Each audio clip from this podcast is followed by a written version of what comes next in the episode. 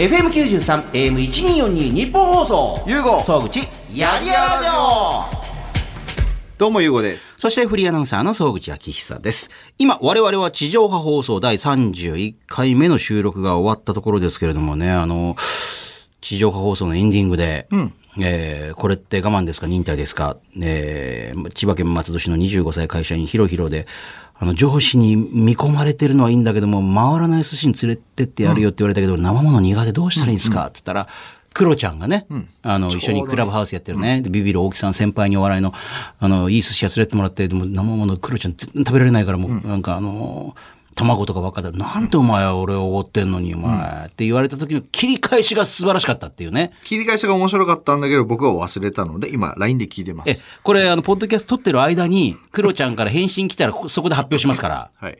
来たいや、まだああ、ね、送ったね、送ったね。はいはい。はいはい。まだ既読になってないんで。じゃあこれやってる間に来たら、はいえーポッドキャストで切り返しを発表したいと思います。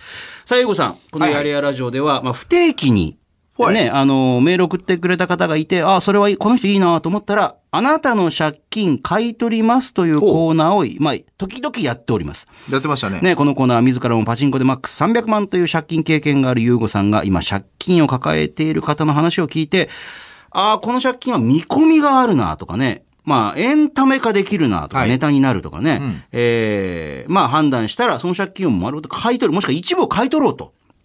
企画なんですけれども。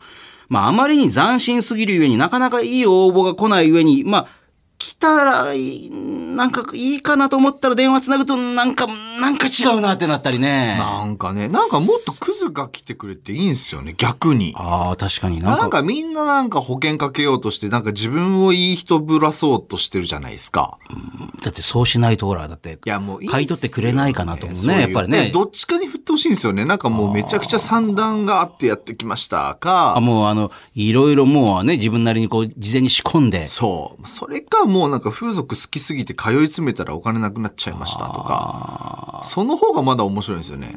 でもその割にだって一回、天、えっ、と、天心の、はいえあーー向井さん。あー向井さん向井さん来た時に、向井さんのね、知り合いで、芸人さんでもうバカな借金してる人とかいたらね、なんつったら、やっぱり出てくれないっていうね。なんなんですかね芸人さんなんか、借金話ネタにすることありますよね。よく、あの、いわゆるひな壇芸人の方でこんな借金してました。でもなんかやっぱり出てくれませんかって調べたら、なんかそういう人いるって言ったんだけど、結局出てくれないっていうね。なんでみんなそうやって、あの、防御しようとするんだろうな。でも、ゆうごさんおっしゃるのは、あの、借金ができるっていうのは、その人の、まあ、あの、信用っていうかね、のこともある。銀行が、例えば、ものすごい借金、銀行からしてる人って、銀行がそれだけ貸せる見込みがあるっていうことも一方で言えるわけで、はいえーまあそういう借金かもしくはもうめちゃくちゃみ、まああの、さっき言ったクズっておっしゃってましたけど、なんでそんなことやってんのみたいな借金とか、えーまあなかなかね、バチッと合う人がまだ今のところいないなって感じなんですけどもいないね。えーそこで、あのね、あの消費者金融の方も昔に比べて、えー審査厳しくなりました。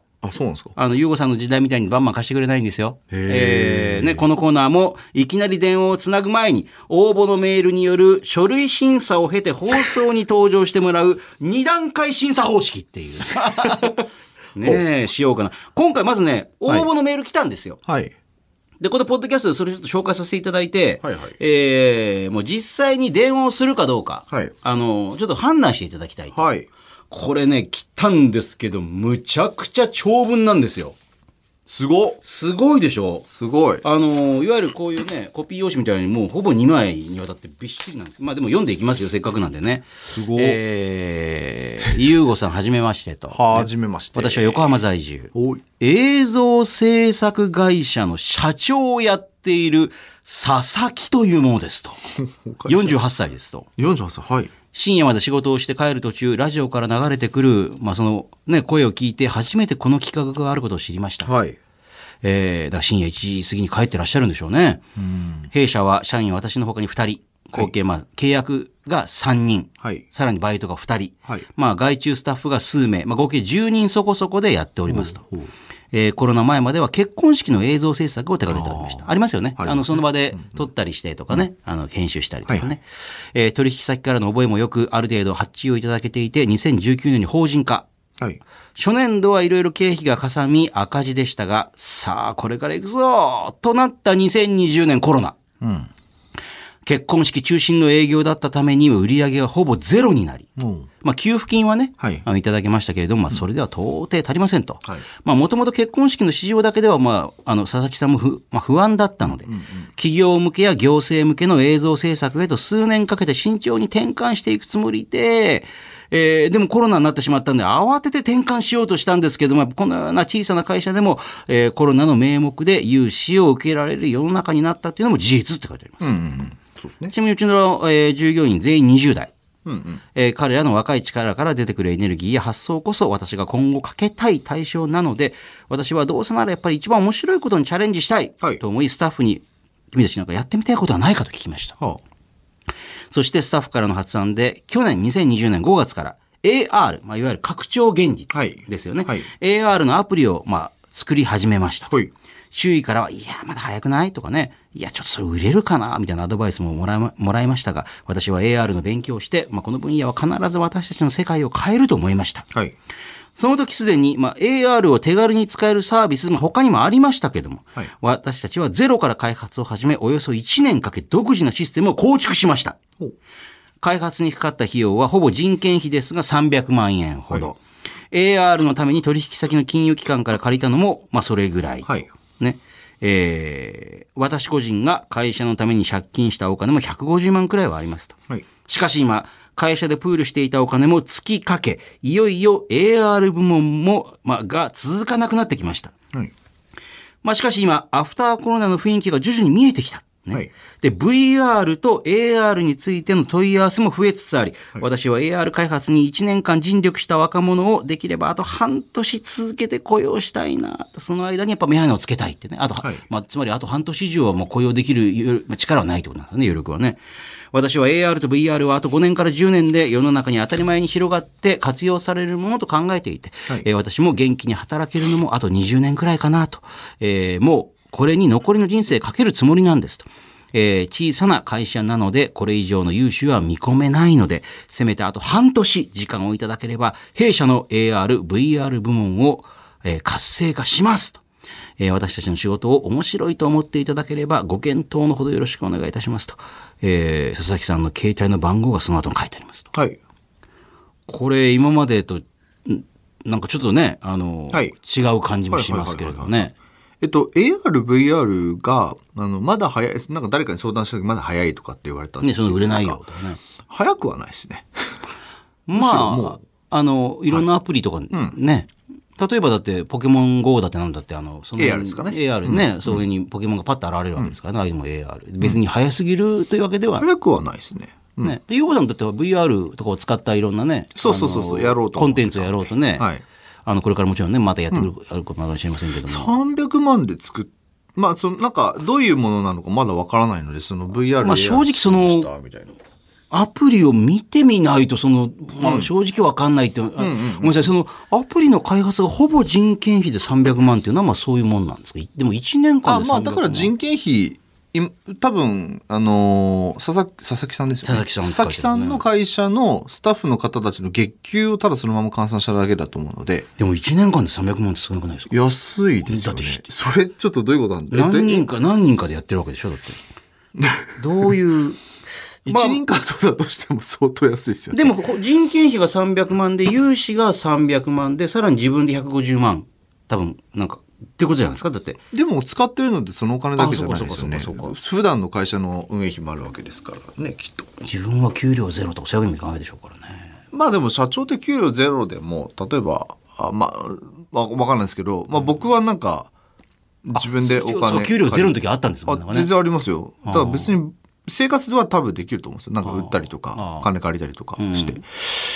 うん、まあまあ、と、まあ、とはいえ、そうだから正まあ直ね、いくら借金かがいまいちね、はっとは分からないまあ、借金は分かんないですよ。だから、な、何を、あの、僕は検討したらいいのか。その、例えば、見て、その、半年分の人件費を貸してくれって話をしてるのか、あだこれからね、あと半年あればなんとかなるって言ってるじゃないですか。ねはい。だそれを僕が貸す、でも、あれ、金、お金貸す企画でしたっけ？お金あげるよ、借金肩代わりします。あなたの会社買い取りますっていうね、なんか。会社、借金買い取りますですよね。ええあ、だから別に、あの、あ、まあまあいいんじゃないですか。あの、じゃあそれ見せていただいて、そのアプリをまず見てみないことに正直、はいはいはいはいなんとも。なんとも言えないし、あ、そもそもア VR とか AR のアプリっていいっぱいあるので、もう今はすでにありますよね、いろいろね。何をえしようとされてらっしゃるのかが、今の文面だけどちょっえただ AR って言われても、その AR を使って何を、そう、そこが問題なんですよ。AR 使って何するのっていう。あの、僕の知り合いの経営者が、はいあの、学校とかの卒業アルバムあるじゃないですか。はいはいあれを AR でやったんですよ。どうどうなんですか？例えば、アルバムをアルバムは実際、まあ、リアルもあるんですよね。ありますよね、ええで、それを携帯かざすと、その写真が動き出すんですよ、急に。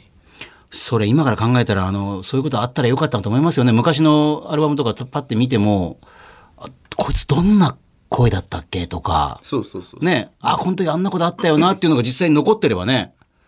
そういうのを開発したやつがいるんですよはあだ。だからそういうふうに AR とか VR って手段じゃないですか。はい、それを使って何するか。そう、何するかがちょっとわからないので、だからね、すごい、あの、ふんわりしてるんですよね。なんかこう、困ってる割には、なんかこう。持ってる割には。そう。また、あとね、半年でなんとかなるっていうのも、そのなんかその、ふんわりしてて、なんかその、などうなるんだろうっていう。そう、だからその何か、その作ったアプリを何か求めてる人たちがいて、その人たちの営業してクロージングさせてマネータイズできるまでが半年って言ってるんであれば、そこまでの説明があるんだったら、ああ、じゃあもう、ね、まあまあ、あの、こういうビジネスなんですよって、こういう場で言,、言言えないから言ってないだけなのか、ちょちょっとそこかあとね、やっぱね、なんか、疑うわけじゃないですけど、ホームページとかないのかなみたいな。あ、載ってないんですか？URL とか、ないんですよね。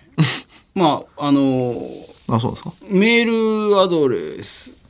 そう、あの、普通、こういうとこだったら絶対に自分たちのこの AR なりアプリを宣伝する、ね、事業を宣伝するためのホームページとかあるはずじゃないですか。載っけた方がいいですよね。乗っけた方がいいし、普通だったら、あの、これ見てください。面白いと思っていただければって、面白いと思えないでしょ。もうちょっと、なんか、そう。これだけじゃわからないよ。思わせるように工夫しないとっていう。まあ、それかその、この、こういうストーリー面白いですかってこと言ってんのかな。わかんないですよ。だとしても別にそこに、なんかまあ、よくある話なので。まあね例えばこれであの、全裸監督見たんですよ。あ、全裸監督、はい。はいはい。だああいうふうに、いや、元相方がね、ヤクザ行って、バンバン撃ち殺されましたとか、はい面白いじゃないですか。まあまあまあまあまあ。で、そういうストーリーがコンテンツとしてありますだったら、だから、あの、いわゆるね、その人間模様でね、そうそうそうそうこの社員の人がこういうことになって、でも、でも、お金持ち逃げてしまってとかお金。持って逃げたけど、不不幸になったけども、あの、なんとか立ち直ろうとしてますよ、みたいな。そうそうそう。だそういうなんか盛りだくさんな、うわ、マジか、これすげえな、みたいな。で、コンテンツがだまさにその外録チャンネルとかで話を、あのね、ゆうごさんも出てましたけど、そうそうそうそうんなことあって今よくこうなりましたねとかってあれば、あの、手伝おうかっていうね。そしたら、そのアプリの内容とかは、まあ、まあ、それも後で聞くけどさ、みたいな、なるじゃないですか。まあ、いわゆるコンテンツになるそう。コンテンツ、そのプロセスが。がコンテンツだけど、ただ、今、割と、きついって言ってる割には、まだ普通に、皆さんにちゃんと給料働払えてるし、全然いい、素晴らしいことなんですけど。別にほら、そんなに、あの、余裕がある方がいいと思うんですけど、あの、なんか、あの、売り込み方のこう、なんか迫力がない感じの、そうですよね。あの、迫力がないんですよね。メールという手段で来られてるので、うん。そこは多少そういうふうに、いやもうさ、もう山にヤクザに拉致されて埋められかけてとか、そういうこと書いてる方が、お前、まあ、これ嘘、本当言っても面白いね、みたいになるじゃないですか。例えがエクストリームすぎるんですよ。ヤクザに埋められたらちょっとまずいでしょ。なんで、なんで AI アプリ開発でそこまで埋められるの？闇金牛島君に借りてんじゃないんだから、これ。普通に金融機関から融資されてえだるから普通じゃないですか。ええだからだってメールでそそんななんかちょっと、いや、あると思うんですよ。いろいろね。本当裏にははだからいろね。いろね、あの、言えないこととか言えること、はいはいはいそれはこんなことやってればね、あるでしょうけもちろんあると思いど、ますそういうことが書いてないんですよね。書いてないし、で、で、おっしゃる通りホームページもなければ、そう、なんで。商品も載ってないと、じゃあどこで面白さを僕ら感じたらいいんですかっていう。この商品、ここで、あの、実際にね、試せますって言ったら、お試してみようってなりますけど、そうそうそうそうまあ、ただ、あの、この放送を聞いてると思うんですよ。いや、あの、地上波放送、だってメールを送ったらそれを読まれるかもしれないと思うから、一応地上波放送は、まあ聞かれてると思うんですよ。普通に考えたら。だっていつ読まれるか分かんないわけだから。まあまああの、で、ポッドキャストのことも放送で言ってるから、普通にやっぱりどうしてもお金、あの、借金肩からしてくれませんかねという熱意があれば、ポッドキャストも一応、まあ流してでも聞いてくれてると思うんですよ。普通に考えたら。普通に考えたらね。だってそうですよね、まあポッドキャストもやってるってんだから、もしかしたらそこで読むかも。いや、自分がだってこんなに困ってるんだったら。しかも長文なんですよね。だってこの、いわゆる一発逆転のね、あのーこうなんかお金貸してくれるかもしれないってなると、普通だったらポッドキャスト聞いてると思うんで、聞いてたら、あの、そのホームページであるとか、あの、アプリをこうやって試せますよみたいなのをもう一回送ってきてください、これ。いや、本当そうです。あの、どっちか教えてください。コンテンツ、あの、ヤクザに拉致られましたっていうコンテンツの面白さか。あのね、あのはいヤクザに拉致られるのはね、そう、そんなにはいないですから、あの、全体でいくと、いくら、あいくらお金を借りてる人でもそうです、そこまで行く人は。全裸監督がフィードバックされちゃって。はいで、か、まあそれか本当にシンプルに AR、VR のアプリの面白さか、どどっちか言う、どっちか、まあ両方あったら面白いですけど、これやっぱすげえなってなったらね、やあのもちろんもう見込みあるってなるしそうじゃなくても、あの、いろいろなんか大変だったな、これ、逆にこれから頑張れやーって応援するってなるかもしれないし。そうですです。ねえ。まあ一応、でもまあ、あの、これ継続でいいですかね。じゃあとりあえずはもうこれでもダメだじゃなくて。あ、ダメではないですよ。えーちょっとリアクション待ちましょうかね。だってはい聞いてくれてるはずだから、ポッドキャスト。ね。うん。うん。はい。えー、ではじゃあ改めて、この方は一応じゃあ、あの、リアクション、じゃあ二次審査ま行くっていうよりもポ、あの、リアクション待ちということで。えー、なので我々のこの話を受けて、えー、もうちょっとこう、ブラッシュアップしてこうね。えー作り話ダメですよ。そのなんか、さっき言ったように、そのね、なな拉致られた全員我々、あの、私が全員が一回殺されてるんですけども。そんなことはない。はいはいえー嘘はやめてください嘘はねっていうね。はいはいえーはい。えーさ、しかもなんかあの、佐々木さんもだって、あの、下の名前すら書いてないんですよね。佐々木ですって書いてあるだけなんで、あの、なんか怪しいんですよね、これ。佐々木え、ですって電話番号載ってんですよね。電話番号、携帯は書いてあるんですけど、はあ。佐々木何さんかも書いてないんですよね。今かけたらよくないですか、じゃあ？いやーまあまあちょっと待ちましょうか、じゃあ、あの、は熱意があるかどうかっていうね。はいはいはいえーまあでも全然、あの、返事なかったらいきなり電話する可能性もあります。はいなんで、あの、聞いてないんだよ、つってね。お待ちしております。はいお待ち。します。えー今、何らかの借金があるあなたからのメール、この番組待っております。どんな理由でいくらぐらいあるのか。で そう書いてなかった佐々木さんはいくらぐらいかってね。えー今どれぐらい辛いのか、もうそこまで書いてなかったな。自分なりにどんな返済計画を考えているのか、これはちょっと書いてありました。あと半年すれば大丈夫ですみたいなね。教えてください。あとその借金についてのあの、いろんなエピソードも良ければ書いていただければというふうに思います。メールをくれた方と電話をつないで詳しい情報を聞かせてもらった上で、買い取る、買い取れないを判定していくので、メールには必ず連絡がつく電話番号も添えて送ってきてください。なお、あなたのプライバシーは最大限お守りします。メールは懸命に借金、漢字で借金と書いて、yy.1242.com、yy.1242.com まで送ってください。では、ここからは収録したものの地上放送には入りきらなかったやりやラジオ特別編をお聞きください。だから、いくら、60キロ差があると、そその、いわゆるその、格闘家としての、今までのその、経験とかをひっくり返してしまう可能性ありますよね。全然ありがとう思いますよ。だから、菊野さんがそこになんかファンタジー持ってくれてるじゃないですか。だから、それでも普通だったらやんねえよってなるかと思ったら、普通はやらないと思いますけどね。もしかしたらね、何かあるかもしれないけど、でも、やっぱりそれは夢叶えるためにやろうっていうね。菊野さんの考え方そのなんか実践的に強さを追い求めるあのネテロみたいな考え方してるじゃないですか。ネテロとあのハンターハンターの。はいはいはいはい。子としての強さを永遠に追い続けてらっしゃるので、うん。なんかそういう、だから体重差とかなんかそのどうでもいいからやりたいっていうのを初めから言ってくれてましたね。まあ確かにあの、ジャンプの漫画とかでは、あの、体重違うからやんないっすってなないですよね。ないっすねはい明らかに大きいやつもやっつけていくっていうね。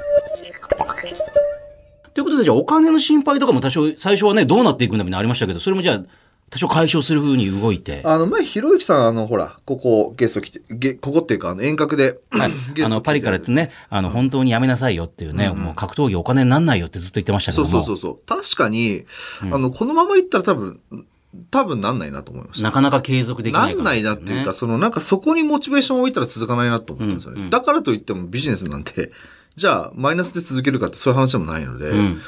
うーん、なんか新しい仕組み、それこそあの NFT とか、あ NFT って、NFT って何？NFT って、あの、今、例えばアーティストとかの人たちがやってるの、その、なんて言えばいいんだろう、あの、暗号通貨使って、おー。えっ、と、なんだっけ、ブロックチェーン使って、例えばそうだな、あの、この間 AV 女優の、はい。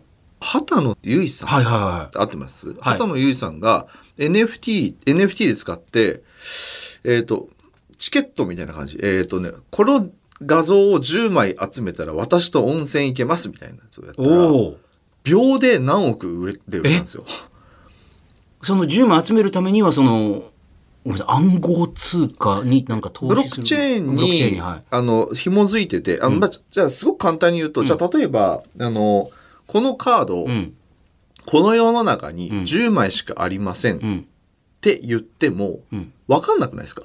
うん。それ本当に10枚だけなのか本当はもうちょっとあったりそうそうそうそうそうそう、わかんないじゃないですか。えで、えっ、と、その中で、あのーブロックチェーン使えば、これが本当に10枚しかないっていうことをなんか、しっかりこのエビデンス取れるんですうよ。ん。だから本当に10枚しかありませんっていうことができると。うんとなると、これを持ってる人の価値が上がってくるんですよ。この、例えばじゃあ、鳩野由衣さんの価値が上がると、このカードの価値もだんだん上がっていそのくので10枚中何枚持ってるとか。最初1000円だったけども、秒で売れたら、これ、この価値が一気に1万円、10万円になったりとかもするんですよね。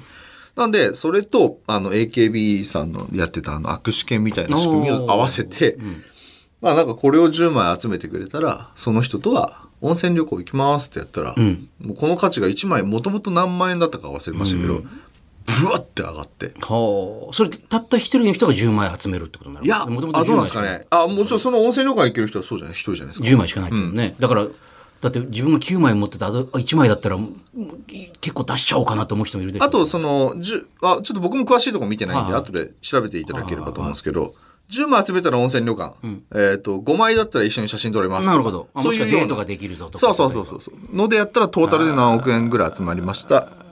みたいなのがあったんで、例えば、うちも今回その、選手の一人一人が、いわゆるその新日本プロレスみたいな感じでキャラクター化していっはいはいはい。、で、その人が、そう、価値が上がっていったら、その人のなんかその、バリューが上がっていくみたいなうんうん。とかも面白いと思います。あとその海外だと、まあ日本だと今規制が激しいですから、あの、要するに賭博ですよね。スポーツ賭博みたいな感じ。あーはい。どっちが勝つだろうみたいな。オッズが決まってみたいな。まあ海外は全てのことになんかオッズをつけてますよね、これね。はい。で、えっと、まあ今だと日本でそれやると、割と、まあなんだろう、違法じゃないけども、合法でもないみたいななるほど。感じで。グレーな感じかそう、海外の方行くと、雷神とかのそういうのあるらしいんですよ。あ、海外でそのライジンとかを見て楽しんでる人たちは、海外のそういう、あの、ブックメーカーとかで賭けをしてる、そうそうそうそう。で、それ自体は海外では別に合法だからっつって、海外の方でやってる人もいるなるほど。という話もあるので、なんかその、やっぱりなんだかんだ言って格闘技とかスポーツって賭けした方が絶対盛り上がるんで、いや、もうこれ本当私あの、タイに行って、あの、ムエタイの、ね、ラチャダムナンスタジアムに行ったんですけど、あの、前方はちょっと、まあ、チケットが高くて普通に見てる人たちなんですけど、はい。あの、客席が、あの、網網で二つに、前と後ろに分かれてて、網の後ろはめちゃくちゃ金をかけている。だから、正直言うと、ほら、そんなにあの、裕福ではないかもしれないけど、自分のなけなしの金かけてる人たちが、網を持ってガッチャンガッチャンやって、おもう全然熱量が違うんですよ。もうなんか網をガッシャガッシャやりながら自分のかかけてる方を応援するから、はいはいはいはい。こんな違う。前のは結構上品にほら、あの、見てる人たちなんですけど、全然違うの、やっぱね。いや、あのね、ある意味や、やっても面白いと思うんですよね、そのなるほどね。ああだからその、あダメって言われない方法を探してやるっていうね。だって言ってみたら株の投資とかだって別に言ってみたらそんなもんじゃまあないです自分の応援する企業に投資するってね、それが、あの、価値上がればやったっていうね。うんか。はい。って考えたらなんかそういうところを脱皮していったら面白くなっていけそうな気はしますけどね。でだから、ゆうこさんやっぱ面白いところは、そう、だから格闘技をもっと、まあ、朝倉兄弟もそうですけど、格闘技をもっとね、裾野を広げていきたいってね、格闘ファンをまた広めていきたいし、格闘技やるっていう人も増やしていきたい。そういうロマンもありつつ、ちゃんと冷静に、それが、あの、プラスを生んで続けていける仕組みを作っていくっていうのは、今までほら、他の人がやったことがないやり方でも探っていくっていう。はい。別にね、あの、違法じゃなければいいんじゃないって思うんで。別にあの、それが怒られることでなければっていうね。はいうんで、それに誰か乗ってくる人がいれば、ちゃんとそれが回っていくっていうね。と思います。はい。えー、ということで30分の地上放送に入りきらなかった部分をお聞きしましたけども、クロちゃんからは結局来ないと。来てないですね。えー、じゃあしょうがないですね。このままあの、来週、地上波放送の方でビビロキさんにどういう切り返しをしたのかを発表したいというふうに思います。はいこの地上波放送は放送から1週間以内ならラジコというアプリでもう一回聞くことができます。エリアフリーという機能を使うと全国どこからでも番組聞けますから、ぜひこの番組ラジコでもチェックしてください。では今週はこの辺で、また来週ラジオラジコ、そしてポッドキャストでお耳にかかりましょう。また来週。また来週 FM93、AM1242 日本放送。ゆうご総口、やりやらじょう